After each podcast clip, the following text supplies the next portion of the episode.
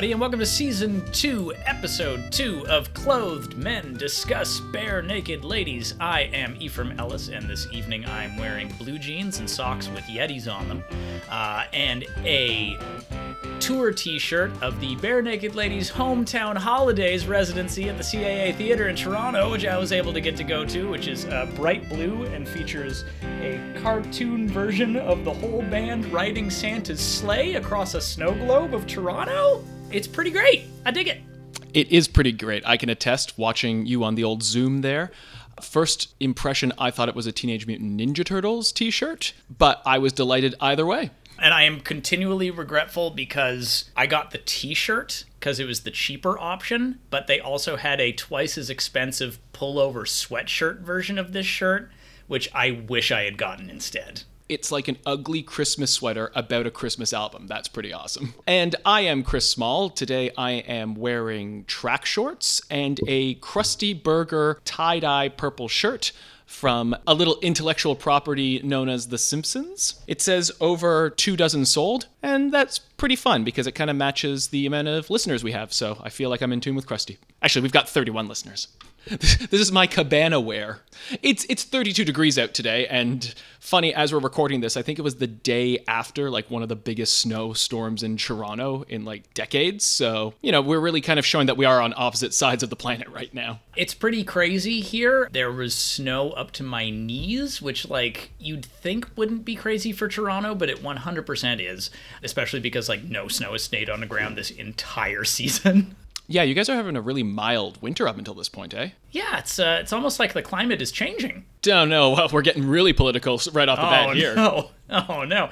This week we are changing our format up because our originally agreed upon format, where every episode we would go through an album, we have run out of albums. So we have started moving into bonus content, which I'm pretty excited about. And this week, Chris and I are going to be sharing our top 10 favorite Bare Naked Ladies songs, and most importantly, the thing that we have been sort of talking about at the end of every single episode so far the order in which we rank the 13 albums by the Bare Naked Ladies. So from least favorite to most favorite, we're going to be telling you what our opinions are. And I'm excited to hear what yours are, Chris. It's going to be fun, likewise as well. Like Ephraim said, brand new season. You know, Ephraim says that we've run out of albums, and that's a very political way of saying it. I'm I'm saying that you know there were network notes network interference. They said we have to, you know, just change the format of, of the season. The whole show just doesn't work. We're going to have bold new characters and controversial opinions. We've been friends for a very long time, and now we're really just getting into controversial and confrontational episodes. And this might be the end right now because we are definitely going to have, I feel, based on past episodes and the way that we've talked about certain songs and certain albums, we're going to have wildly different lists. I'm not sure that we were, but I, I am not sure that we are going to have wildly different lists. That being said,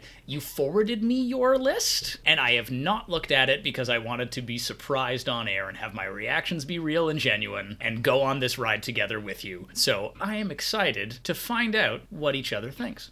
I read the first line of your email saying that, and I immediately closed down the message, so I haven't looked at yours either. Amazing. I think I might have seen like the very first line. I said, no, no more. But that being said, going back just a couple seconds to something you were saying before about like getting network notes and having a new season and changing up the format, one of the like nicest things that you've ever sent me was I think what didn't you say that it was Michelle that came to you saying like I think I think there's ways that you could do more episodes and like brought you like a whole list of things Yes. that you could do to continue the podcast. That was like the sweetest thing. I was like so complimented to hear that she thought that.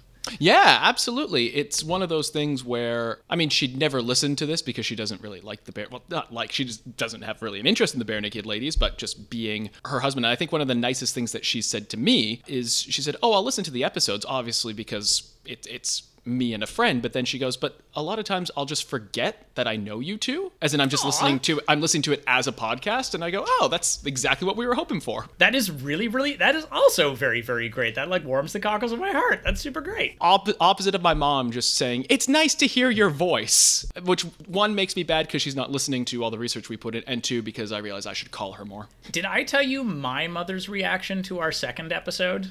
was it that they're still talking about the bare naked ladies Yes. yes. I just remember the second episode. So, two things. Uh, second episode, as we go back, this is now a clip show where we reminisce about the best of season one. We really have run out of ideas. Oh, no. The network has said we need at least two clip shows in the second season. The second season, or the second episode of the first season, I should say, will always have a place in my heart because we were still figuring out time zones at this stage. And I think I volunteered to do the late shift at a time where I was a household of three. And we've got a pretty large two bedroom apartment, humble brag. And Michelle and my brother in law, Ryan, who was living with us at, at, the time, I told them that we were going to be recording. I don't think they realized that the Barenaked Ladies have a lot of content because they're like, oh, they'll just talk about that one song and that'll be it. But we were recording for 90 minutes. And I think in the middle of the episode, Ryan just came out wouldn't say anything but was clearly visibly annoyed because he had to go to work the next day and Oh, i remember i remember re-listening to that second episode i said i went really quiet during the second half Thank, thankfully uh, that album sucked and that's foreshadowing into my list so Oh, see again. I don't think I still don't. Uh, we'll get into it. We'll get into it. we will and one more thing about the podcast sorry if i may as we're talking about now that we've wrapped up the first season one thing that i've always said during the pandemic because i'm in the events industry i've had to switch jobs quite a few times so going from place to place. And every time that I have that you know the general oh what's your name? State something about you and fun facts about you so one of them I've started doing is oh well I have a podcast about the Bare Naked Ladies. Forgetting that people know that the Bare Naked Ladies are a band but not that many in Australia so people just think I was a massive pervert. So right off the bat I'm just I have a podcast about Bare Naked Ladies. That's like straight up going back to 1994 in Toronto and the reaction to the band when they first came out because like the mayor was up in arms about them playing at, at Nathan Phillips Square because they're like, why are we having this obscene band playing at this public concert when they're just like a really nice, inoffensive folk rock band? that was the same mayor who shook hands with the Hells Angels publicly and welcomed them into the city That wasn't Mel, right? it was Mel Lastman. It was Mel? Oh, jeez. The second worst Mel I know after uh, Braveheart. See, I had only recently this week because I had to skip a Dungeons and Dragons session with some friends to record our last episode. Thank you for your sacrifice, by the way. You're very, very welcome. The party was complete, total party kill because I was gone. Everybody died because of me and I wasn't there. But because I told everyone in the group what I was doing, it was I can't believe it was kind of like the first time I had mentioned this podcast to that small group of friends. And the next time I saw them, one of them said, "Oh, I listened to the first two episodes of your podcast." I don't know the Bare Naked Ladies, so I mean, it's good. That's the best we could. Yeah. I'm not really expecting it to land if you don't have at least some investment in the band that we're talking about. But speaking of having an investment in the band that we're talking about, shall we get into some listicles? Absolutely. Let's get into some listicles. This is going to be good. This is going to be like a BuzzFeed article. We're going to have some affiliate links at the bottom of this a la BuzzFeed talking about how, you know, there's a man who's lived to 80 doctors hate him. We have moved right into clickbait, Jump the Shark season two. That's what this episode is going to be called Jump the Shark. So we're going to start off with the albums by the Bare Naked Ladies, descending order, least favorite to most favorite, the albums themselves. Chris, I think you should go first. Coming in at number 13, Coming in at number 13 is Maybe You Should Drive. unsurprising. Yep. We then go to my second least favorite album, which we're going to get into after this list is done, is All in Good Time. Again, unsurprising from me remembering those really lovely conversations I've had with you about all of these records. My opinion has not changed. Coming in at number 11 is Fake Nudes, the second most recent album. Coming in at number 10 is Silverball. Silverball just barely cracks the top 10 there. Number 9 is Bare Naked Ladies Are Me. Number 8 is the most recent album, and maybe it's just because I've only listened to it once, but I loved it and I love talking with you about it. That's Detour de Force. Number 7 is Maroon. Maroon makes it to number 7 on my list. Number six is Bare Naked Ladies Are Men. Number five is Stunt. Number four is Everything to Everyone. Now, this was a tough one. We'll get into it because, again, the top five shifted a lot for me. But my top three Bare Naked Ladies, uh, so bronze, silver, and gold. Number three is Born on a Pirate Ship. Number two is Grinning Streak. And number one is Where It All Began. It's Gordon. Some completely surprising and a lot of very unsurprising choices in that ranking, Christopher. So I'll ask you, what's the most surprising of that list, would you say? Like, because I was actually reading it from a Word document, and so I had you minimized, so I couldn't see your facial reactions, actually. So I'd love to know what you thought the most surprising of those were.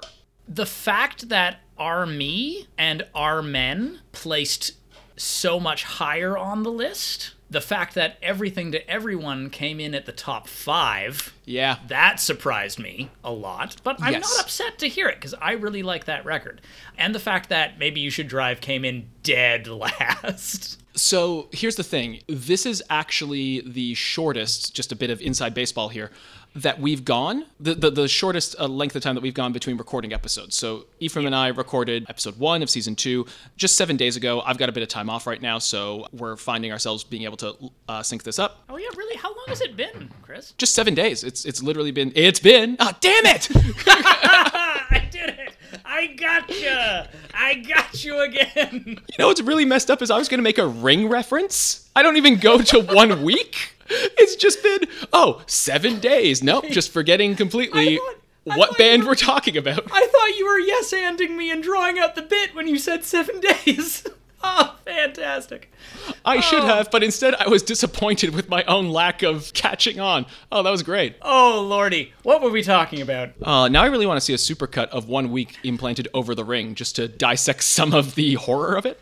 Were we talking about how maybe you should drive was coming in last on your list? Yes, so because of those seven days, I've just been listening to nothing but the 13 Bare Naked Ladies studio albums. Oh, wow. That is very different than the way I've been doing this. I've just been creating my list as we've done episodes. So when Oh, we wow, did okay. when we did 3 episodes, I just had those 3 albums in order. Hmm, and then I just slotted in every album that we did as we did the seasons. And then I was very surprised when some things that I thought were, were going to stay up in like the top 5 slowly moved down the list as we started listening to other things.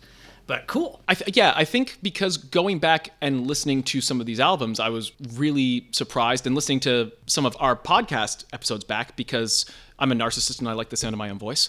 I've done the same thing. Hearing some of the points that we've made, I kind of go, oh, I forgot how much I enjoyed this album. And maybe was that because we were talking about it in depth? Was it because of the mood I was feeling that week?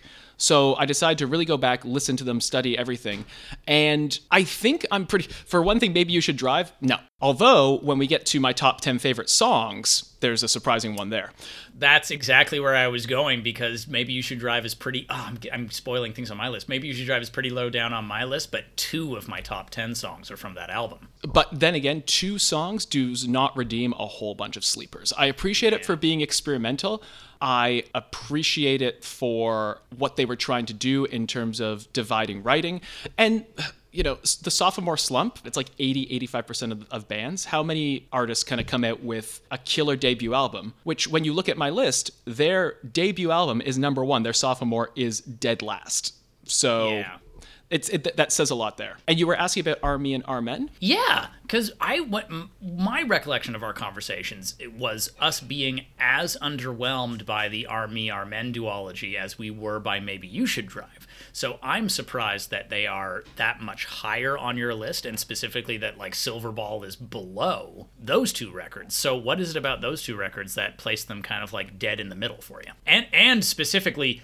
Why do you like Are Men better than Maroon? starting with Are Me, I think that Bank Job, and I might be spoiling my list, is one of the catchiest Bare Naked Lady songs there is out there. It maybe made my top 10 list. I'm very bad at foreshadowing. If our podcast was in the MCU, you would be like the cool Robert Downey Jr., and I'd be the Tom Holland spo- spoiling everything. I feel like we trade back and forth on that one, but as long as neither of us are the Andrew Garfield of purely on his spoiler reveal abilities, he's been like, Oh, I thought you meant him as Spider Man, and then I was going to say something, and then I went, no, there really would be spoilers there, so I'm not going to say anything. Uh, we don't know who's going to be editing this episode. By the time one of the two of us finishes editing this episode, that movie is the statute of limitations on spoilers for that movie is going to be far expired. Fair. I would think. But and Bruce Willis was dead the whole time in The Sixth Sense. so you have placed Are Me directly above Silverball. You have dir- placed Are Men directly above Maroon. I like both of those albums better than either of the Our Men duology. So why did you place those above them? Are Me, again, Bank Job is probably one of the catchiest Barenaked L- Lady songs that there is. It's one that I find myself constantly humming. It's one that I find myself singing along to a lot. I think when we talk about wordplay and lyricism, it's got one of the most interesting stanza structure where everything rhymes in those quintuplets. Mm. I think that Are Me has a lot of emotional depth to it. I mm. think that a lot of it also might be nostalgia and music as I've said before is a time capsule for me. It brings me back to times where I just rewatched The Office with Michelle when we were in our sixth lockdown and the series finale, Ed Helms' character says something very poignant that resonated with us, where he said, I wish you could know that you were living in the good old days as they were happening. And that really stuck with me. And I think Are Me has a lot of, it was a time and a place. We've talked about how you and I went to a lot of concerts around that time for that era. Uh, it was right in the middle of us doing a lot of rocket scientist show. So we were kind of picking up there, which was great. Yeah, it, it was just a simpler time, and I love the life I have now, of course, and everything like that. But but just things were simpler. I was in my early twenties, hmm. and I think because of that, I listened to that album a lot. Yeah, so I, I think that's why it cracks the top ten there. As for Are Men, that was probably the album of all of them that we've gone back and listened to while we've been doing this podcast, the first season. It was the biggest surprise for me how much I enjoyed it. Hmm. You know, we talked about Maybe Not, it's a fantastic song. Down to Earth is a fantastic song. I think the fact that it's the last album with Steven Page on it cannot be Yeah. denied. It's kind of like watching a movie and you go, oh, well, I hear that the behind the scenes of that film was, was so fantastic, but the movie's still a piece of shit. Like, apparently, the, the making of the Street Fighter movie is the craziest yeah, it's story. really interesting. It's really weird and interesting stuff. Yes, uh, cheap plug. Anyone who's interested even vaguely in video games or cinema, a Polygon did an article about the making of the Street Fighter movie. It involves people getting addicted to Taiwanese massage parlors. It involves Raul Julia on his final days prior to succumbing to cancer. It involves a coked up Jean Claude Van Damme. It's just larger than life. Jean Claude Van Damme has my favorite action hero quip. Like even higher than any like Schwarzenegger or Stallone quips. What is it? I'm the tax collector Bison, and And your ass is six months overdue. oh yeah, that was it. I'm the tax collector Bison, and your ass is six months overdue. Greatest line of dialogue ever committed to cinema. I was saying, thank thanks everyone for listening to our Street Fighter the movie podcast. so yeah, uh, uh, my point with that whole weird diatribe is that that doesn't make an album, but I think something has to be said about listening to an album where you know it's the last time that the band's going to be together. And I do think that there's a lot of bangers on that album. I think more so than Maroon, surprisingly enough, and that's why it, it ranks higher for me. And I think that's that's one of the not only because I just watched the eight hour Peter Jackson documentary on it, but that's kind of I think now that I I never realized it before. That's one of the reasons that I like the album Let It Be by the Beatles so much is because it just because it is the last Beatles album. It just has that kind of like dramatic weight of being the final thing. So yeah, Are Men and to a lesser extent Are Me have that same kind of dramatic weight because it's before it's the the end of an era. They really do. And I get that they did record and release Snack Time after Are Men, but that's not really in the studio albums that we're talking about. That was kind of a weird side project, so. I've only listened to one song from Snack Time because I was very surprised and annoyed when they started to play it because they said, This is a song from our kids' album. I'm like, I bought a ticket specifically for the Big Boy concert. Why are you playing songs from the kids' album on the, the Hometown Holidays tour that I went to in December? 'Cause- No, because they specifically had like kids' shows as matinees on the Sunday. And I was like, No, I bought the specific for As you were sitting in the front row. the one kids song they played was a Kevin Hearn song, and I loved it. Oh, okay. Like it was straight up about animals, but I mean Kevin Hearn has put tracks on their adult records that are also again just about watching things in directly in front of him as well. So I mean, I think it could have had a place on their uh, regular records. Two final questions about your list because we have to move into mine. I would not have guessed that you would put everything to everyone above stunt. Why? Stunt is a really important album. I think it's sometimes overshadowed by the success of One Week, even while listening to that album. The fact that it's the beginning track right off the bat. We talked about the way that all of the tracks are laid out on that album. I still think it's very good. I think that the sequencing is fantastic. I just think everything to everyone flows as a better album. Re- especially re-listening to E2E. I'm so glad that you referred to it by the acronym. E numerical 2 E and That's how I saw it in my head. You didn't have to clarify. But it's funny because everything that everyone has the antithesis of one week on it in another postcard. I feel as as I've said, which which is a bit weird, but I think everything to everyone is probably their most grown up album. I think that the fact that it's their sixth, they were still relatively young as a band. They were still relatively new with Kevin. It's got a very mature sound, and I think that's much more in the voice of what the Bare Naked Ladies are. Hmm. And final question, which is kind of a vague, open ended question. Your top three Born on a Pirate Ship, Grinning Streak, and number one, Gordon. Why are they your top three? Born on a Pirate Ship brings the jazz, as we talk about. Yeah, it does. I think Born on a Pirate Ship does everything that maybe you should drive tried to do. There's a lot more experimenting. There's some beautiful vocal harmonies. I think it, it contains some of Steven's most powerful tracks vocally. And overall, I think it's great. And also, you know, just any song that is able to do a love murder ballad about Anne Murray is really uh, interesting. Grinning Streak. I mean, I think every episode in season one, I alluded to how much I love Grinning Streak. That's just a fun album. It's just fantastic. Yeah. I've listened to it so many times. There's not a skippable song on that album. I still like Did I Say That Out Loud, even though I know that that's not going to make your top 10 song list. I don't hate it as much as I sound like I do, being the curmudgeon I am on air. It's just, uh, it's just kind of the first indication of a bunch of tendencies that the band has had in the post Steven Page era, and it kind of just is a representation of those tendencies.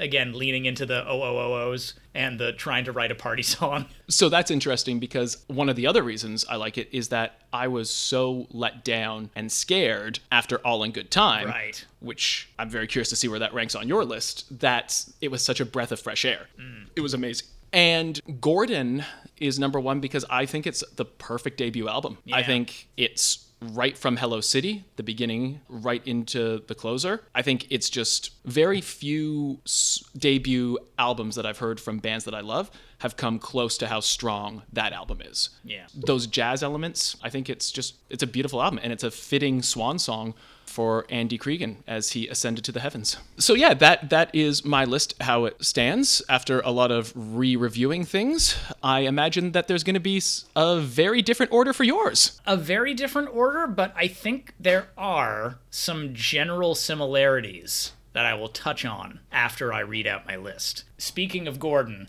I just want to say before I read my list, I do recognize that objectively, Gordon is a much better album than where I've placed it on this list. But this Okay. is my list.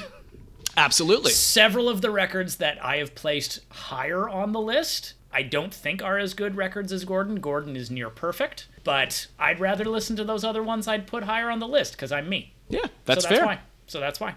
So, my list coming in dead last fake nudes. Not surprising.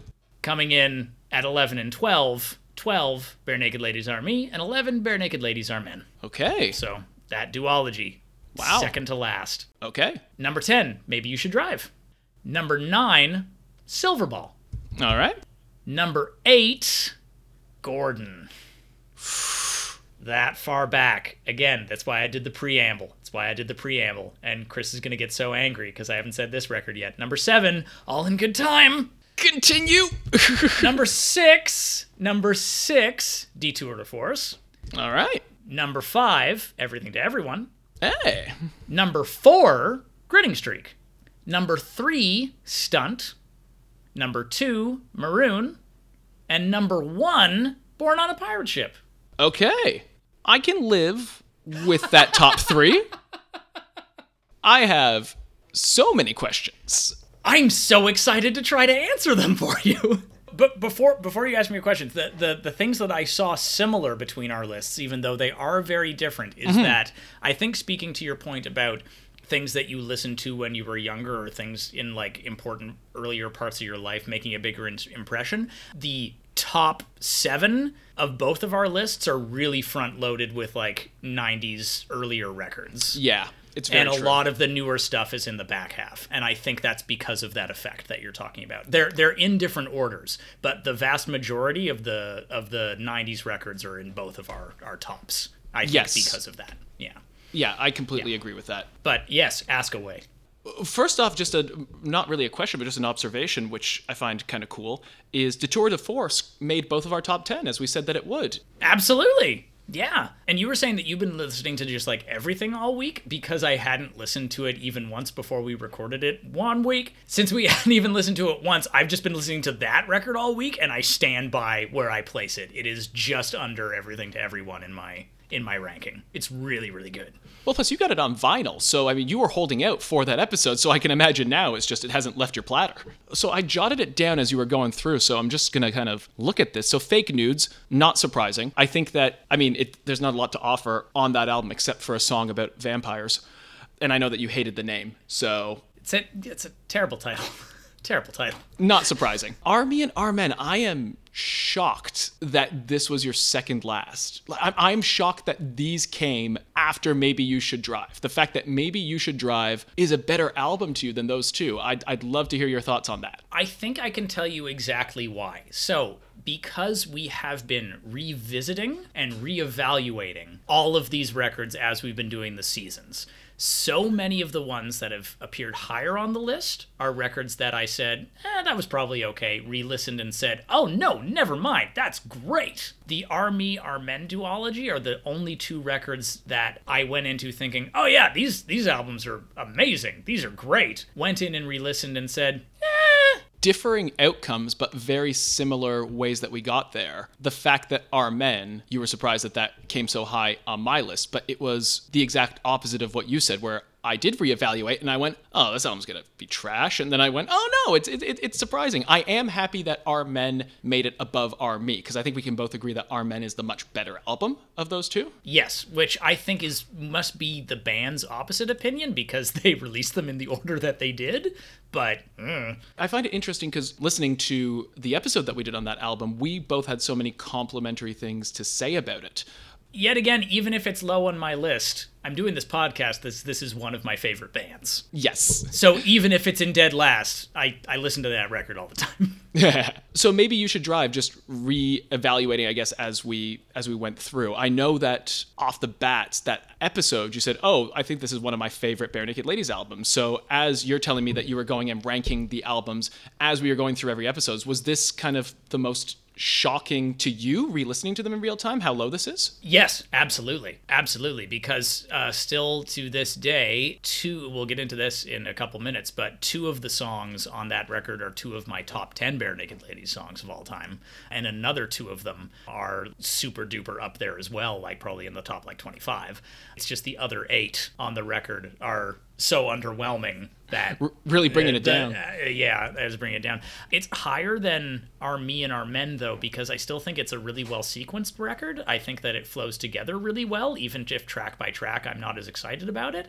And I think my rule just in general has been like the order in which these are placed is what am I more likely to reach for to put on? yeah What am I what am I most likely to want to listen to on any given day? And I'd probably put on maybe you should drive before Are Me and Are Men. I think you hit the nail on the head, and I kind of want to go and back and re re-give my answer to why Gordon's my favorite album because I gave this really fucking stupid, pretentious answer. But uh, honestly, Yeah. that, that that really is why I think. Yeah, you hit it right on the head, very articulate. I think Gordon is the album above all other Bare Naked Ladies albums I would go back and listen to the most, and for that reason. So yeah, this is all personal opinion, and that's Yeah. there you go. We go to Silverball. Silverball made your top ten, which is out of thirteen albums. I get that it's it's kind of easy, but uh, and I mean Silverball. I think you only put it one lower than I did. Um, I think I had it in eight. You had it in ninth. So that's kind of cool. I think that was a pleasant surprise revisiting that one. Yeah, and right before we recorded, I actually had Silverball and Gordon reversed. I'm glad you came to your senses. I am too, because yet again, going by the rule that I just stated, I was thinking, what would I, what am I more likely to reach for off of the shelf and put on? Like, no, no, I would listen to Gordon more often than Silverball. It's got to go higher. So, I guess that brings me to it. Gordon. It's Yeah. just smack dab. Well, not smack dab in the middle, but close to it. That is. Oh, I mean, to each their own. That's the whole point of this episode. I- Is it just because of that? It's just uh, uh, the, the seven albums afterwards. You would just listen to those more, or Th- that is the simplest album. The seven albums that are ahead of it, I would probably put on ahead of it. I would probably rather listen to those than Gordon. I fully admit that Gordon is perfect, amazing, irreproachable, a classic as an album itself, and full of classic tracks that will stand the test of time. One of them is on my top 10 list. It's an album that has a ton of memories for me as well as the first record of theirs. But unfortunately, I am a big enough curmudgeon that it has enough kind of verging on novelty Jokey Boys tracks mm. on it that I just don't feel like listening to it as often. I'm a bit surprised as, as that it's as low as it is because I do really really like it when they lean more heavily into the folk influences and Yeah. it is probably their second most folky second most folky record. But yeah again in simplest terms i would just probably i'm more likely to listen to any of those seven other albums ahead of it more often. And that's why i put it where i did. It would be a very weird thing to be offended because people are allowed to like things and this is all personal opinion but it does feel like a bit of a middle finger to me directly that right after gordon you put all in good time. It wasn't intentional but when i noticed it i did kind of go ah. Look I, we really talked about our differing opinions on the all in good time episode and it was uh, probably the, the most differing that we've had but you know in a in a nutshell or a 30 second summary explain why you still think that this is a good album. Okay, I've pulled up the track listing. For me, it evokes tons of good memories of being the opposite of you, pleasantly surprised at how awesome the band still was having Steven Page left. Uh, it was like a confirmation that I was still going to like this band, despite the fact that they had undergone a major sea change. It has Ordinary on it. I love that song. That's a really that's a great Ed Robertson country banger song. Golden Boy is another amazing song on that record. I love that one. Uh, it has one of my favorite Kevin Hearn songs, which unfortunately I don't think we actually talked about in the episode on that album because it's a bonus track. But the title track, All in Good Time, is a Kevin Hearn led track, and it's one of my favorite Kevin Hearn songs. I think, I, again, I still think Four Seconds is fun. You Runaway sucks. but so that's not a that's not a vote in its favor but in general i just really really liked it and i feel like yeah it brings back some of the folk influences it proved that the band was still a thing after steven page left i dig it I'm definitely in the minority with my opinion. I know so it was so well received and so many fans do like it. But uh, I mean, Detour de Force, we talked about that. That's probably still did. clearly fresh in your mind. Also yeah. playing a lot. It's nice to know that it still holds up though. The fact that you're playing it constantly and it stays in this order for you. It sure does, and I think that there are a ton of songs on that that are gonna become like classics and favorite songs in their in their oeuvre. Yeah, uh, one of which made it to my top ten, and if you listen to our last episode, you probably can guess which one it is. E to E, a very good album. I'm, I'm curious Yeah. about this one. I'm, I'm, I'm very happy that it's in your top five, but I don't remember it being that strong of an endorsement for you. So why this one too? Why so high? yet again going going right back to the well of we're talking about this as individual listeners like individual people and our our own individual reactions to music and art everything to everyone was the first barenaked ladies record to come out after i became a fan of theirs i became a fan of theirs in probably around like 2001 which is when like Maroon and Disc 1 came out. This was the first new record that they put out after I was already solidly an entrenched fan. And just the memories of having new songs by one of my favorite bands will always have it that high on the list. It's also got one of my favorite songs by theirs. I'm not looking at my top 10 list. Ooh, yeah, it's got my third favorite song by them. Ooh, another um, postcard. It's not another postcard. I can't I can't continue that bit. It's not worth it. I can't It's I not can't, worth it. I can't maintain that illusion for the next like 10 minutes until we get to that. Yeah, and I think it's just really strong, and I think uh, it, it's really, really strong. And I think I agree with you in that it's a very, very mature record from then. So, Yeah. yeah, 100%. Grinning Streak, I'm glad that that actually came above All in Good Time for you. I, I didn't think it would because I know you're such a fan of All in Good Time. I know you're a huge fan of Grinning Streak too, but it might also just be because my love for that, I feel like almost overshadows everything. I'm like, I fucking love this album. And you're probably like, yeah, I really like it too. I'm just like, yeah, but I really love this album. It's, Yeah, no, but the thing is, I think that if we hadn't done this podcast, I I think it would have gone lower. I think that you brought me around on that record doing this show together. Yeah, it's the, the fact it's uh, number four is pretty good. And now let's talk about your number three. Maroon comes in before Stunt, and then Born on a Pirate Ship, your favorite. Uh, I'd love to kind of hear your talks about the top three because those albums also were sequential too. Yeah. Born on a Pirate Ship, Stunt, and then Maroon. So walk walk us through that. So, Stunt, I am continually surprised, and I'm also kind of like, mm, is it my top three mm. looking at it right now? But that's where I placed it as we were recording the show. And as I said, the way I did my list was that every time we did an episode, I put the episode we just did in the list. Yeah. And every time we did another episode after Stunt, I said to myself, do I like this record more than Stunt? And then said, no, I like Stunt better. and it just stayed in top three. It just stayed in number three the whole time, and it surprised me because even though it is maybe their most their second most iconic album after Gordon, I didn't think that I loved it that much. It's got a bunch of my favorite songs in it. It's got my second favorite song that they've ever produced on it. Mine too. uh, which I'm ex- really oh, I'm excited to find out if it's the same one. I don't think that it is. And yeah, it just really holds together as a front to back listening experience. It's sequenced really, really well. It really refines their sound. And it's not just that their sound is refined, I think it is like the platonic ideal of a Barenaked Ladies album. Hmm. Like, I think it is, I think it's the album that perfected their sound to the most. Okay. And Maroon, similarly, is a perfect distillation of where the band was in the year 2000. They've figured out how to be the best that they can be with Stunt and just continued to roll that ball. I don't think objectively it's a better album than Stunt, but I like it better because there's more songs that I like on it. There's a couple of my favorite song. No, there's one song. There's another song in my top 10 on Maroon, and it's got some of my favorite story songs on it. It's got Conventioneers, it's got Sell Sell Sell, it's got it's got Tonight is the Night, which is I think one of their darkest songs. Yes. Um, Go Home is fantastic in that like fun Beatlesy thing. I think that Too Little Too Late and Falling for the First Time are some of the best singles they've ever put out. Solid gold across the board. I think, and, and before you do that, because I think that's a very good point that you talked about, and I want to touch on that. Maroon, the distillation of them after Stunt. We talk about how you go from something perfect like Gordon to an experimental mess in Maybe You Should Drive. Yeah. St- Stunt's kind of almost, it's not a do over, but it's more, it, it gave international recognition. So you could kind of look at that as a debut album from a band worldwide, Yeah. where that's the album.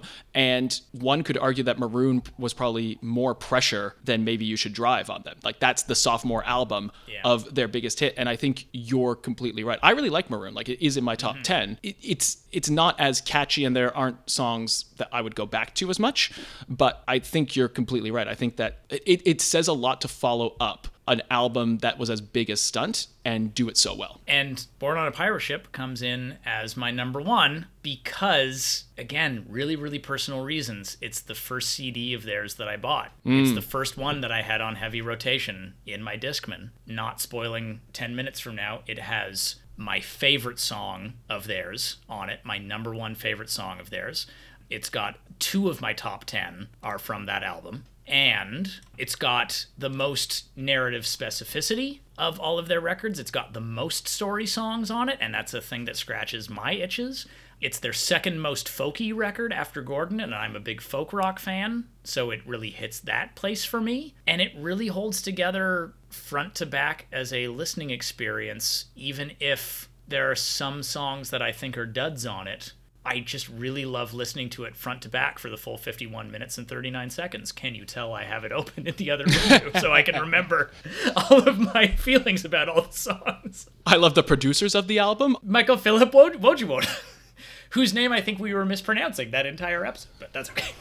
And we have posters of him on our wall, which is sad. We should know his I- name. oh, yeah, so that's why it's my my number one. that is a very, you know, I can I can stand your number one, and clearly that you know that probably means a lot to my opinion. But no, that's uh, he said sarcastically. And, and I can stand yours, despite the fact that I'm an idiot for placing at number eight, and I am aware that I'm an idiot that I placed Gordon at number eight. It's It- it's, it's- a classic. it's again personal and i kind of respect the way that you were doing it too if you were going and doing it as we were going back to the albums you started with gordon so the fact that you're listening to everything and that kind of shows objectively okay our first episode we recorded was gordon. Everything there you i could see you going oh okay well this is not nearly as good as gordon but this is higher. So i think that's a good way of looking at it and i can respect the reasons that you put it there. Gordon's also a very long album too and so is born on a pirate ship but gordon's uh, it's over an hour so i think that that's also tough too in terms of replayability Yeah. i do love it but yeah Wait, Gordon is over an hour? yeah, it's a long record. That's crazy too, because that was originally released on cassette, and I'm pretty sure that like physically you could only fit 60 minutes on a cassette. Yeah, So like, like- did they cut anything?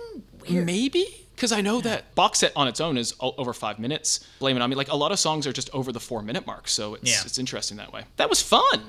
That most definitely was fun. And folks, that is how we feel about the Barenaked Ladies discography. It's the whole reason that you started listening to this podcast in the first place. And we foreshadowed it so many times. It was a teaser at the end saying where does this fit in, and now now we've got it. It's recorded for posterity. We can't take it back. Can't take it back. No, we can never change our opinions. anymore. Opinions never change about anything, and that's just the the way the world works. I'm sorry, kids. We can't take it back. It's not on my top 10 list.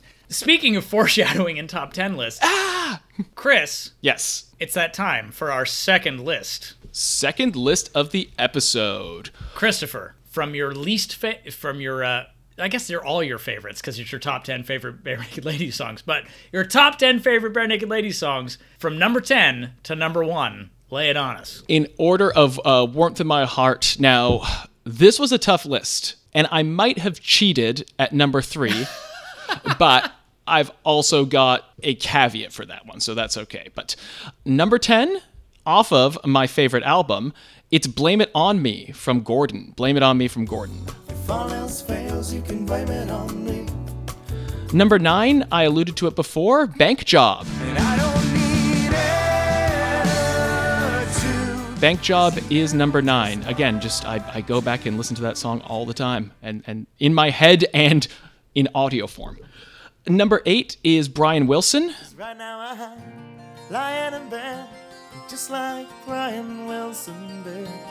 Well, I have. A fantastic single. Uh, number seven is Too Little Too Late. Or is it too little too late? Love that song. Uh, number six, Break Your Heart, off of your favorite album. Just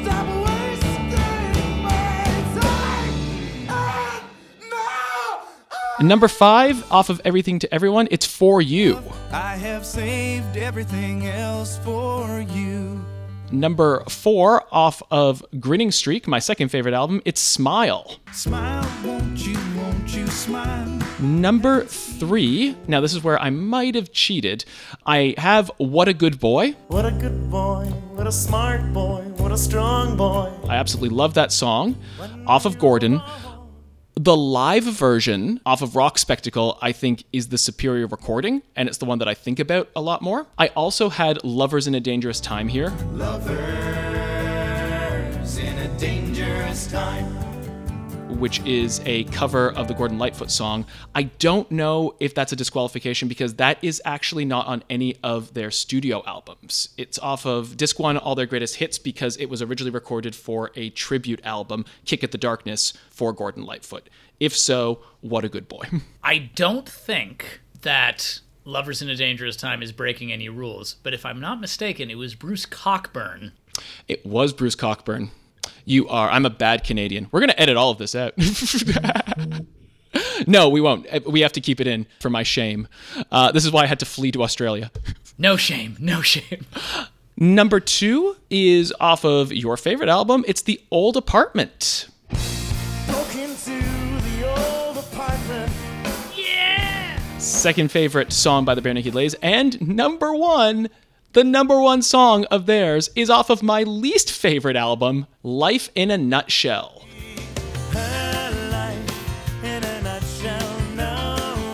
It is the absolute worst album of theirs. Maybe you should drive, but it is my absolute favorite Barenaked Lady song. Which we had talked about before. Yes. And I had recently re listened to that episode, and so I knew that that was coming, and yet I forgot that that's the album that was off of. And I remember when we recorded that, I said it might be in my top three favorite songs. And going back, because again, this was very hard just coming up with just Yeah. 10. Uh, but that's, yeah, that's my top 10. Yeah, so I don't have a I don't have a lot of questions, but I have some questions, and I am also surprised because again, we've been doing a lot of foreshadowing in this episode that there is very little overlap on our lists. So, I think we're both going to have some questions for each other. So, blame it on me. Yes. Why? I think that's I think that's my only yeah, why? Because yeah, it's a good song, but again, I just it's replayability. I listen to that song a lot. I also think that that was the first song I listened to of theirs that I recognized how good Page and Robertson sing mm-hmm. together, the harmonies when it mm-hmm. gets into Ed Robertson's verse. Second one, and then they're both doing just har- vocal harmonies. It blew me away the first time I heard it. And I think it's one of their more serious songs. It's a very somber tone, but it's also not as holy shit we're talking about domestic abuse and really like like like the flag right this is just more like oh this is this is an argument between lovers but it's not an argument between two people who should not be together and they should seek help I feel like it would be like a weird flex as to uh, like how intense you are if you put the flag on that top 10 list. Like look how dark I am. I'm really into drama. I don't judge people by their taste but if someone told me that the flag was their favorite barenaked ladies song i don't know if i'd want to be friends with them I'd be just more worried about my fl- friendship if I was worried about it. If like if that was on your list, I'd be like, Chris, you doing okay? You doing all right? Number nine, Bank Job came so close to being on my list. I mm. love this song, so I don't really have any questions for you about why you like it because I think I know why you like it. So yeah, ba- Bank Job and Brian Wilson, like Brian Wilson, unreproachable, absolute classic, unreproachable song. Anyone who is listening who's not from Canada, because it's very interesting. A lot of people, I think the Canadian version of the Barenaked Ladies, you see them in concert. The songs that get played on the radio are a, it might vary slightly from other places in the world. Brian Wilson was a big hit, well, big hit. It was a minor hit in America as well. But mm-hmm. you go to any Barenaked Lady concert, they are still playing that song. It is one of their Yeah. most iconics, and I would actually say, uh, uh, honestly, if I had a million dollars, One Week and Brian Wilson are probably the songs that they will Yeah. play in every single concert because they're the songs that are biggest in Canada, I'd say. And it's also now that I've been to a couple more shows in the like over a decade since the split happened, it's not as weird to hear Ed Robertson sing that song now. Yeah. And I kind of want them to like they should re-release they should re-release that as a single. Guys, if you're listening, Ed, record Brian Wilson with you singing it. Put it out there as a single. Put it out as a 7-inch. Like press it on like dude, people would buy that. Too little, too late. I already said I think this is one of the best, like the best singles that they've ever they've ever said. That's your number seven. I agree. Anything else about it? Um, only song that made it off of Maroon, but I think I agree. I think it's an amazing opening track, and yeah, I think I think it's very very good. And it was one of those where you breathe a sigh of relief, or not a sigh of relief. You just kind of go, "Oh, good for them," because just right off the gates of the album that followed Stunt, you're going, "Ah, they're they're coming in strong." And break your heart. I imagine this is because it is like the best technically that Steven Page's voice has ever been on recorded media. Yeah, God, we touched on this a bit. Like, it, it's yeah. it's the best, but also not technically the best. Like if you were looking at like it breaks, it's raw. Yeah. So so like from a singing perspective, but from a pure emotional, like we talk about storytelling in song, we talk about acting in songs. This is the first time you hear that where he warbles and he cracks. And I mean, I think we spent a good five minutes talking about that on the Born on a Pirate Ship album. But I Mm-hmm. mean, I will listen to the song, and I'll get goosebumps every time. Oh, so good. And I love that song because again, I didn't notice the flip in who's speaking, like that there's two parts in that Yes. song. There's the guy talking about breaking hearts, and then there's the person he's afraid of breaking the hearts of, who's like, uh, "Get over yourself, pal." still one of my, I, I still think one of the best like pieces of like use of poetic formula and like subversion of that. Oh, I love it.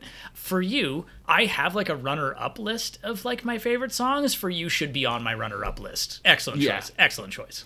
I think at, up, up until that point, it's probably the most country they've gone. Mm-hmm. Like you had country bangers prior to that, but just the intonation of his voice, just everything in terms of even the lyricism of it. And I think probably my favorite song off of Everything to Everyone, which is why it's on this list. Yeah. But it's just, I love that song. Number four, Smile came in at number four for you.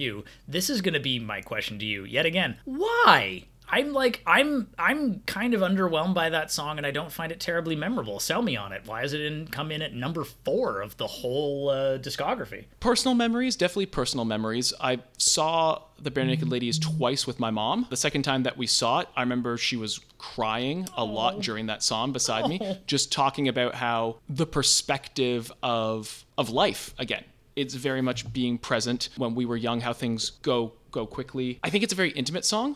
I think it's the song that when they play it or when they did play it at concerts, it would be the four of them around Ed and his guitar. I I think it's a beautiful song. I think it's very it's not it's just earnest. It's very very earnest and I think it's yeah, it's just got a lot of sentimental meaning to me. And I don't think you broke any rules having a co-position of "What a Good Boy" and "Lovers in a Dangerous Time" in your number three. Except I got the original artist wrong. I apologies to Bruce Cockburn. Let me start again. I don't think having either of those as your only choice in that position would have been breaking any rules. But the fact that you have the number three spot occupied by two songs, I don't know about that. I think maybe Blame It On Me needs to be kicked off the top spot. If that was the case, then I would say if you concede Lovers in a Dangerous Time, then yes, Lovers in a Dangerous Time would be number three. Cool. And then I think everything would be pushed down and Blame It On Me gets gets kicked off. Oh, well, why did we waste that like 45 seconds talking about that song? Honorable mention. I don't because it wasn't on any of their records. We didn't really talk about "Lovers in Dangerous Time." I it's it's a fantastic B side bonus track sort of a thing. Chris, why is it your number three? I think the very first Barenaked Ladies album that I received, and much like you, the first one I bought was Born on a Pirate Ship with my own money, but I was given disc one, all, their greatest hits, in 2001 when it came out when I was in grade nine. And Lovers in a Dangerous Time was on that. And much like I said, Blame It on Me, which is no longer on my top 10 list, is has those beaut- has those beautiful vocal harmonies. Lovers in a Dangerous Time was the first song that I went, oh man, Steven Page is an amazing singer Yeah, because the very end where he goes into the bridge Yeah. it's beautiful the pianos are amazing so that's the first time and i was studying piano at the time so kind of hearing that i went oh wow the piano can be a rock instrument because i'd never heard of a guy called elton john apparently and so i was like oh okay but kevin hearn what a pioneer so it was oh, that's perfect. no, it, it, I, I just think it's a beautiful song. And with respect to Bruce, I've already alienated him because didn't even know it was him who sang it. I think that they just, it's, it's one of the rare times that a cover is better than the original. And I don't think just because we're fans of Barenaked Ladies over Bruce Cockburn, I don't think that that it's that's the only reason why that we think that. I think listeners, please write in and give us our first hate mail. I think I think it is it is known that the Barenaked Ladies cover of Lovers in a Dangerous Time is the now like the classic version of that song and has Yes. supplanted the original in like importance in numbers of recordings. Yeah, I don't have any questions or skepticism about love uh sort of about uh what a good boy. Great choice. yeah, Yeah. a very fantastic Yeah. song. And that's Um, and that's number 4 as opposed to no, number say so. 3 is Lovers. I'd still say Lovers. Yeah, definitely is number three. Sweet. The old apartment comes in at number two, and again, again, spoiler alert: this is the only song where we have any overlap on our lists. And based on what you said in your, again, maybe spoiler alert, I have a feeling I know where this ranks for yours, but possibly. I think I might surprise you again. All Yeah, right. we'll. It's it's just an iconic song. Mm-hmm. It's it's perfect. It's it's really really good. A lot of people are, are think that One Week is how they made it in America. This was their breakthrough song in America. Mm-hmm. It was on the Friends soundtrack, I think. Or no, no, sorry, it wasn't on the Friends soundtrack. Shoebox was, Yeah. but Jason Priestley on 90210 directed the music video for Old Apartment just because he was a fan. And I mean, God, we talk about story songs. I mean, Ephraim, that's your jam. This is a really scary song until the end where you go, oh, phew, it's okay. He's not stalking her. And yet again, what a twist! I remember playing this for Michelle and I said, Sad, this is brilliant about it. She's like, Oh, yeah, I can see what you mean. But he still broke into someone's house. He's still not a good person. I'm like, Yeah, yeah, yeah. like, you're missing the point. there are extenuating circumstances. He wants them back. yeah, exactly. Um, uh, and I said, But his partner's okay. She's like, Yeah, but are, are the people who live there now? And also, how did he recognize? I don't think this has came up when we talked about the song originally. How does he know? I understand how he could recognize that the new owner of his apartment it's the same dish rack, but how could he recognize an individual mousetrap? It's a very good point. It Doesn't make any sense to me. And I'm also a sucker for. I'm a massive fan of wrestling. It's kind of the equivalent of like when a wrestler comes out. I have out. no idea where you're going with this. Please tell me what you. It's the equivalent of when a wrestler comes out and you're at a live show and they go, and I'm gonna beat you tonight right here in Toronto, Canada, and everyone goes, yeah.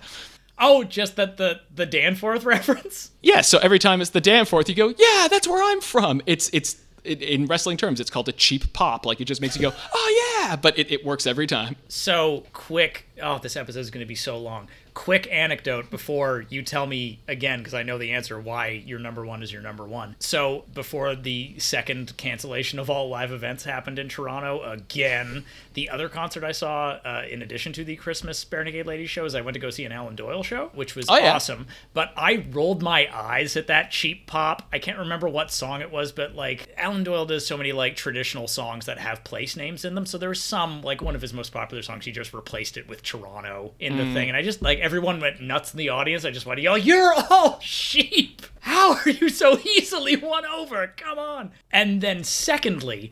One of the bonus tracks on his first album, Ed Robertson did co vocals on hmm. because he co wrote it, which was kind of cool. And he hadn't played that yet, and they got to the encore, and I was like, oh, Ed lives just down the street. I'm at the Danforth Music Hall. I wonder if he did! And suddenly Ed Robertson comes on stage just for the encore, sings the lead vocals of that song. It was amazing, but he was wearing that stupid giant hat with the cutout in it that he's wearing in all of the promotional photos. That I'm like, Oh yeah. Ed, why are you doing this weird Gord Downie thing? I don't like it. Oh man! And speaking of Gord Downie, to jump onto that, the Alan Doyle cheap pop reference. If we're, if we're gonna Yeah. do this, the, the two times that I have seen the Tragically Hip, uh, that I was lucky enough to see the Tragically Hip in Toronto, they played Bobcaygeon, of course, and that line where he goes that night in Toronto and everyone screams, but. Which is funny because you listen to the lyrics, it's about a Nazi rally that the police were breaking up. So we're cheering for just, you know, police riots. Uh, but that's okay because it's, it's Gord yet again, getting back to what we were talking about this episode, Chris, I remember why Life in a Nutshell is your favorite Bare Naked Ladies song. But for our listeners who might not remember like 12 episodes ago, why? if you don't remember 12 episodes ago, well, first, thank you for being along for the ride. And secondly, it's the perfect love song to me. That, that's why I say it. I, it is the ultimate song that expresses what love is to me. Just lines like it, it's not sappy, it's not even sentimental, it's upbeat for one thing. A lot of love ballads are in minor keys and it, they're more about pining. This is about celebrating what love does. It ce- celebrates domestic simplicity. When we're happy, we both get fat, which is a great line, as in, and not like we're letting ourselves go. It's we're comfortable around each other. Mm-hmm. And I think about what I've got with my wife, and it this just kind of encapsulates that for me. It is also a song that I am very, very upset I've never heard live once. Yeah. I know that the only time they busted it out in recent memories, and this is still when Steve was with the band, so I say recent, but still 10 years ago, was their Ships and Dip tour, Yep. which was their cruise ship that they did. Since then, nothing. And I don't think this is going to be one of those songs that the four piece is going to come back to. So I think I've missed my chance. But I favorite Barenaked Lady song of all time. I think Ed's voice would work pretty good for it, though. I think it would too, especially since he's his, his vocals have matured a lot, or he's not scared in terms of just taking risks now. Chris, there's not a lot of overlap, but I respect all your choices, and I think they're all good ones. Well, in that case, let's get into yours and let's see this lack of the overlap here. So, coming in at number 10, one of their most iconic songs, If I Had a Million Dollars. If I had a million dollars, if I Number 9, New Disaster, off the new record that only came out six months ago. Here comes the new disaster. Here comes the end of days. I had a feeling that would make the top 10. There you go. Number 8, one of two Maybe You Should Drive songs, Jane. Jane, divided by Number 7, Odds Are, off Grinning Streak. Struck by lightning sounds pretty frightening, but you know the chances are so small. Stuck Number 6, The Old Apartment. broke into the old apartment. Oh, okay. So what are we gonna do? Yeah, I think I may have up, uh, upset some uh, some expectations. Number five, am I the only one? Am I the only one who loves Also off. Maybe you should drive. Number four, pinch me. It's like a dream you try to remember, but it's gone, then you try to Number three, testing one two three from everything to everyone. wow. Testing one, two, three. Can anybody hear me if I Number two, it's all been done off of stunt. it's all been done? Mm-hmm. And my number one favorite Barenaked Ladies song of all time, When I Fall, off of Born on a Pirate Ship. I wish I could step from this scaffold onto soft green pasture shopping malls open. Okay. All right. So, looking at this list, I kind of like your opinions more than mine. What? I'm looking. doesn't make any sense. No, I'm, no, I'm looking at this list and I go, oh, this is such a good top 10 list. And some of these songs I remember going through and going, oh, that's a good one, that's a good one. And now Ah. just remembering. and pretty much every song that you've got on here could fill an honorable le- mention. Like these Yeah. would all be in my top 20 easily. Aw. So yeah, just just comments before I, I kind of ask you to break it down. When you alluded to the old apartment not being your favorite song, but you saying that it was off of Born on a Pirate Ship, I knew it was going to be When I Fall because I know Yes. one it being a story song, and two just us talking about how much we both loved that song when we recorded Born on, Born on a Pirate Ship. That is a beautiful song. So the one thing I, I would say, very funny, neither of us had one week on our No. top ten list. Nope. Yeah. I and I think that's fine. And I, I know the reason I don't because I'm a contrarian to to my very core, and it's their most popular song. So of course it wasn't going to be on my top ten. I think I'm very much the same. Yeah. I think I, I enjoy that song. Yeah. I love it. I think No, it's, it's also Yeah. And we talked about how it very much deserves to be as big as it is, and it deserves to be part of their legacy. But yeah, I'm I'm very much the same way. I'm just kind of going, yeah, but they've got so many better songs. So Mm-hmm. Yeah. probably like top 25. But yeah, I just found that interesting. And you had if I had a million dollars at your top 10. That that was one of the biggest struggles I had. So- was it going to be Brian Wilson or if I had a million dollars? So I me. I have like an, another to top twenty three. Like I have a runners up list as well. And the thing that came in at number eleven that was almost at number ten that I switched at the very last minute because I said, Ephraim, what the hell are you doing? Of course, if I had a million dollars is a better song. I had New Kid on the Block coming in at number eleven. So I love that song. it's if I had a million dollars is funny because we talk about how I mean that that is one of the most popular songs, Yeah. but that that's a song that you pull a guitar out at a campfire and every single person's going to sing along to it. which is why you would think I dislike it. Because again, contrarian, I hate popular things. But the main reason that that is so high on my list is that when I was a little kid, when like my family would go on trips to the cottage, on the radio, my dad had like a little like briefcase full of about fifty-five mm, cassette mixtapes that he made himself. And this is the one Barenaked Ladies song that was on one of those mixtapes. So, in addition to it being their most, if not like second most, if not most iconic song, for me, it just brings up memories of being in the car with my dad when I was a little kid. And it, yeah, and that's that's it. That's why it's that's why it's on my top ten. New Disaster number nine. I I'm not surprised because you talked about how much you love that song last week. I agree. I think it's a fantastic single. Aside for the retail line, we did- uh, weren't a big fan of that one. Uh, nope. I'm glad you remembered. I feel like the adjective defiant is not a word that is normally applied to Barenaked Ladies songs. I feel like this is hmm. the only song I have applied that adjective to. I love how I just love how how defiant they sound. And Ed They're raging, in man. that song. Like it's because they're such a group of nice guys to have them sound so riled up about something just makes it Yes. land so much more and that's why I that's why I love it. it. The song really surprised me, and it's really really hooky. That's a really good reason. Yeah. I'm going to bring in my second wrestling reference of uh, the podcast. Very much similar. That, that just kind of reminded me of, of a story where I was watching a pay per view with my very, very good friend Matt Peter when I still lived in Toronto back in 2015. And there was a advertisement for the next pay per view. And it was John Cena. And now John Cena is bigger than wrestling, so everyone Yes. knows who he is. basically narrating a very famous literary quote or poem against images of the next pay per view. They did a very good job. It was the, and it shows how much of a Philistine I am, I can't remember it, but the, just rage, rage against the dying light. Mm. And so it's that defiance. And I remember I started getting really choked up. And then I had to go, How much pot have I smoked this evening? And I remember it was a lot because the fact that I was getting choked up had John Cena quoting Rage Against the Dying Light for a pay per view commercial. But very much about that, that defiance you were talking about. That's very funny. Hey man, I don't I don't even smoke weed, but every single time Yoda drops his cane in Revenge of the Sith, I just burst into tears. So I hear you, man. I understand. So yeah, then then we go Jane. Uh, you know what? Classic. It's just a classic. I don't have anything else Ma- to add. It's a classic. It's beautiful. Yeah. It's acoustic. It's got it's yeah. It goes back to their folk rock roots. It's got another Toronto reference. It's great. I love it. Yay! Jane and Uh, it- the uh, maybe you should drive has two redeeming qualities for me, and it's life in a nutshell, and it's this song. Yeah. Odds are, you know, as much as I love Grinning Streak, well, I, I put Smile on there. It was between Smile and Odds Are. Hmm. So yeah, uh, tell me why you like Odds Are so much. It is definitely my favorite song off of that record and was my favorite song when I first started listening to it when it came out in 2010. And its message of positivity and not sweating the small stuff is something that really hits me personally because I get caught up in a lot of li- little things.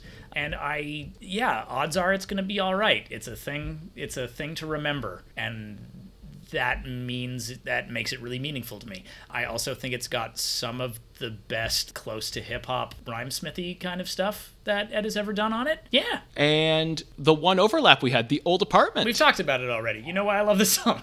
Yes, very true. Thanks, Alan Doyle. Ah. maybe maybe I focused on the wrong part of that conversation. Am I the only one? Look, I, I liked this song Yeah. off of Maybe You Should Drive, but you really liked it. So do you want to explain why? I dude, I don't know. Yet again, I guess again, maybe similar to your John Cena commercial anecdote. it just hits me. It just hits me in my feelings whenever I hear it. It just it just I'm so glad I told that anecdote just too. because now we've got the, well, very similar to your John Cena commercial anecdote. It's just gonna be when something really, really affects you and you don't know why. We can now just say to each other, "Ah, John Cena commercial." Yes, and I'll be thinking, oh yeah, weed. But am I the only one? As a lot of as, as a really great acoustic riff from Ed, and yeah, I don't know why, but it just makes me feel things. It's uh, really, really melancholy, and it is yeah, yeah. I don't, I don't know why. It just, it just m- gives me that feeling of cathartic melancholy, which is always very, very satisfying. it makes you feel things, and that's what art's supposed to do. Yeah, yeah. Um, speaking of melancholy, Pinch Me. Oh, This is one I actually am kind of sad that I omitted, but I mean, it's it definitely is in my top 20, but um, man, it, number four of all time for you. why is that? again memories because maroon was that was like the lead off single off of their latest record when i started becoming a fan of theirs it just always landed with me and coming in to be a fan of theirs at that time when they had five albums out it was already one of my favorite songs of all four of those albums listening to it throughout high school to the point where oh why am i telling this story on here one of the dorkiest things i ever did was when i was like 18 i like hadn't like when I was learning how to like do video editing for tech class, I did like a edited Star Wars montage music video to Cool. pinch me that had nothing to do with the lyrics. It's not like I was matching up like story points to go inside with lyrics. I was just making the the shots go along with the music, but it was just a really fun creative thing to do even though i was just remixing one of my favorite movies and one of my favorite songs and it i just remember yeah i don't know i like it That's not super nerdy. I just talked about crying over a John Cena commercial. You know what? You're right, Chris. We should both be less self-effacing about that. Uh, for this episode, you are the Robert Downey Jr. and I'm the Tom Holland. Testing one, two, three. I'm. I think Pinch Me and Testing one, two, three. These two songs, I'm pleasantly surprised are in your top ten because I, I love Really? both, but and, Oh, and so high up. Yeah. so high up. Like uh, Testing one, two, three. Like your third favorite song Mm-hmm. of all time by them. Yeah. So yet again, every year since I was 19 years old, around September, I've made an 80 minute. Mm, it was originally mix CDs. Now they're more like Spotify playlists, but they have to be 80 minutes because that's what you could fit on a CD when I started making them. That's the format I decided on.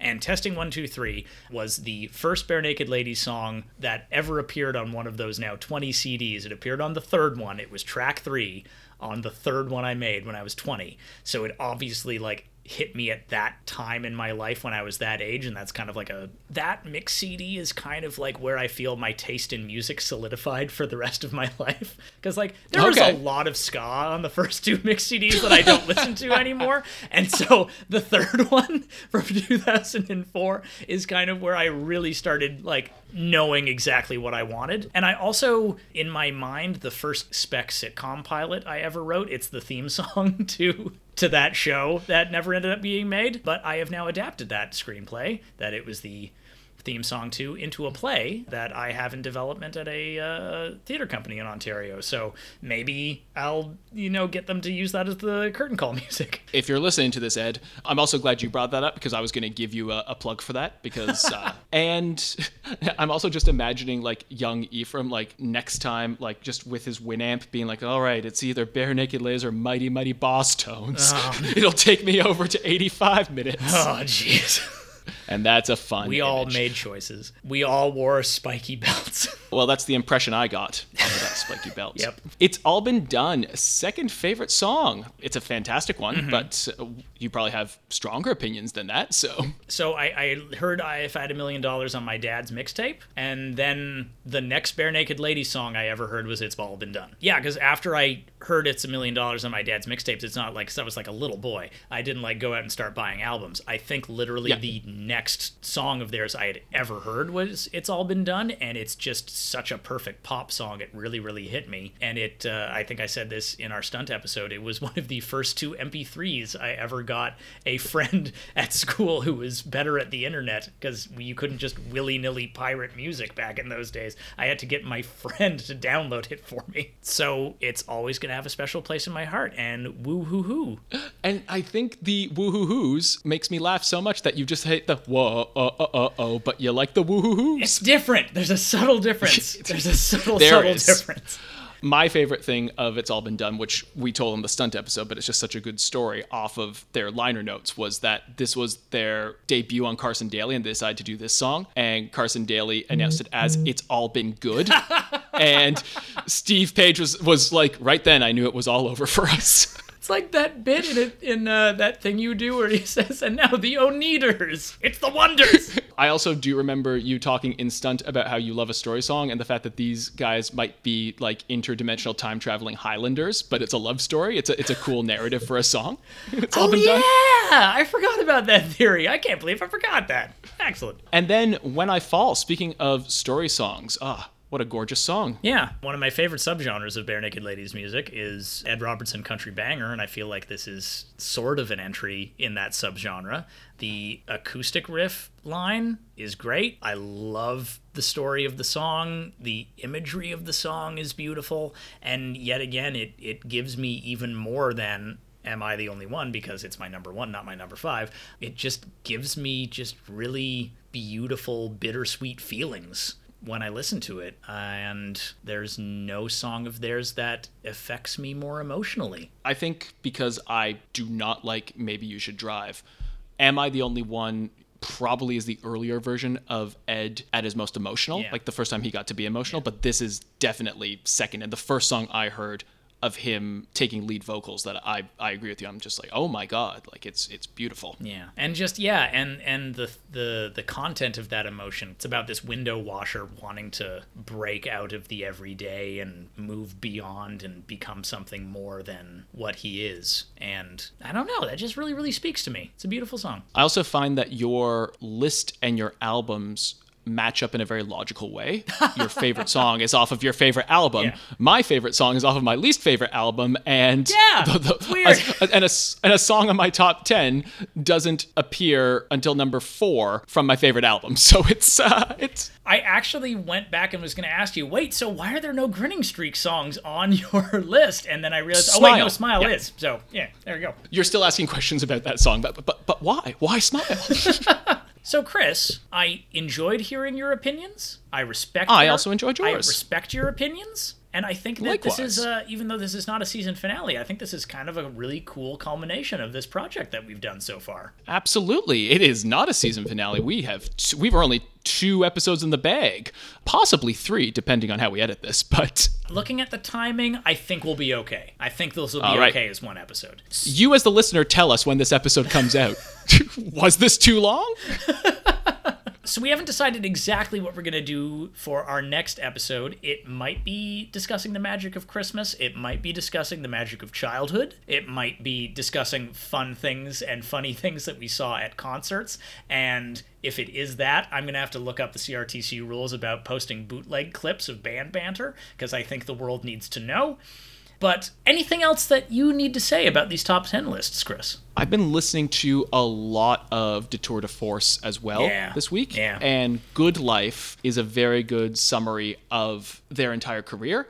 Documentary channel banger. When he says, after three, 30 years, it's still a good hang. And the fact that we're talking about all of this, it, it blows my mind that, you know, 13 albums encompassing 30 years is crazy. And again, just speaks to the longevity of the band. And yeah, it, I'm, I'm excited to hear what they've got out more. And maybe some songs and some albums might might go higher as, as they come out. And I'm also excited to hear what we're going to do. Like you said, like you said, we've got a lot of material for the second season. It's going to be a much more personal podcast where we're just going to be talking a lot about our experiences. And listening, and again, be, because I've been being a narcissist and re-listening to the first season a little bit, I'm glad to say here that you have been sort of occasionally doing the same thing. Uh, those are the moments that I like the best, re-listening to stuff. So I'm excited to delve more into those ideas and those uh, those those feelings and anecdotes. And who knows, for the second season, I'm going to give a shout out to amazing local comedy duo M brothers, the Rivas brothers, who do a show called Rap Battles at the Comedy Bar. Ladies and gentlemen, maybe we'll get Ed Robertson. Why would you promise something that you can't deliver? Ladies and gentlemen, Jay Z. No, we don't have Jay Z tonight. Ed, if you're listening, Jay Z is coming on the podcast. Get here before Jay Z. It's a rap battle between Ed Robertson and Jay Z. We may have that as an episode. We may not. So next week, our guests are going to be Ed Robertson and Jay Z. But until then, Chris Small, where can our listeners find you on the internet? You can find me on Instagram at C Small Traveler. You can find me on TikTok. I just got onto TikTok, guys. I'm gonna Yeah. have to get TikTok, aren't I? At chris.smallsy, we'll be promoting some of our episodes on that TikTok because apparently you're supposed to have a brand, and my brand is Lover of Barenaked Ladies and ADHD. So the, the clips will be very sporadic. And that's Chris period small z with a Y. That's correct. S M A L L S E Y, actually. So chris.smallsy. Oh, got it. Sweet. You can also find me on Twitter at csmall201 And I am Ephraim Ellis, and you can find me on Twitter at Ephraim Ellis, and you can find me on Instagram at Ephraim Ellis. This has been Clothed Men Discuss Barenaked Ladies. Our cover artwork is by Jerusha Ellis. Our opening and closing theme music is by Jonathan Langdon. And until next time, we'll see you soon. And we have been clothed the the entire time. time. see you later, pals.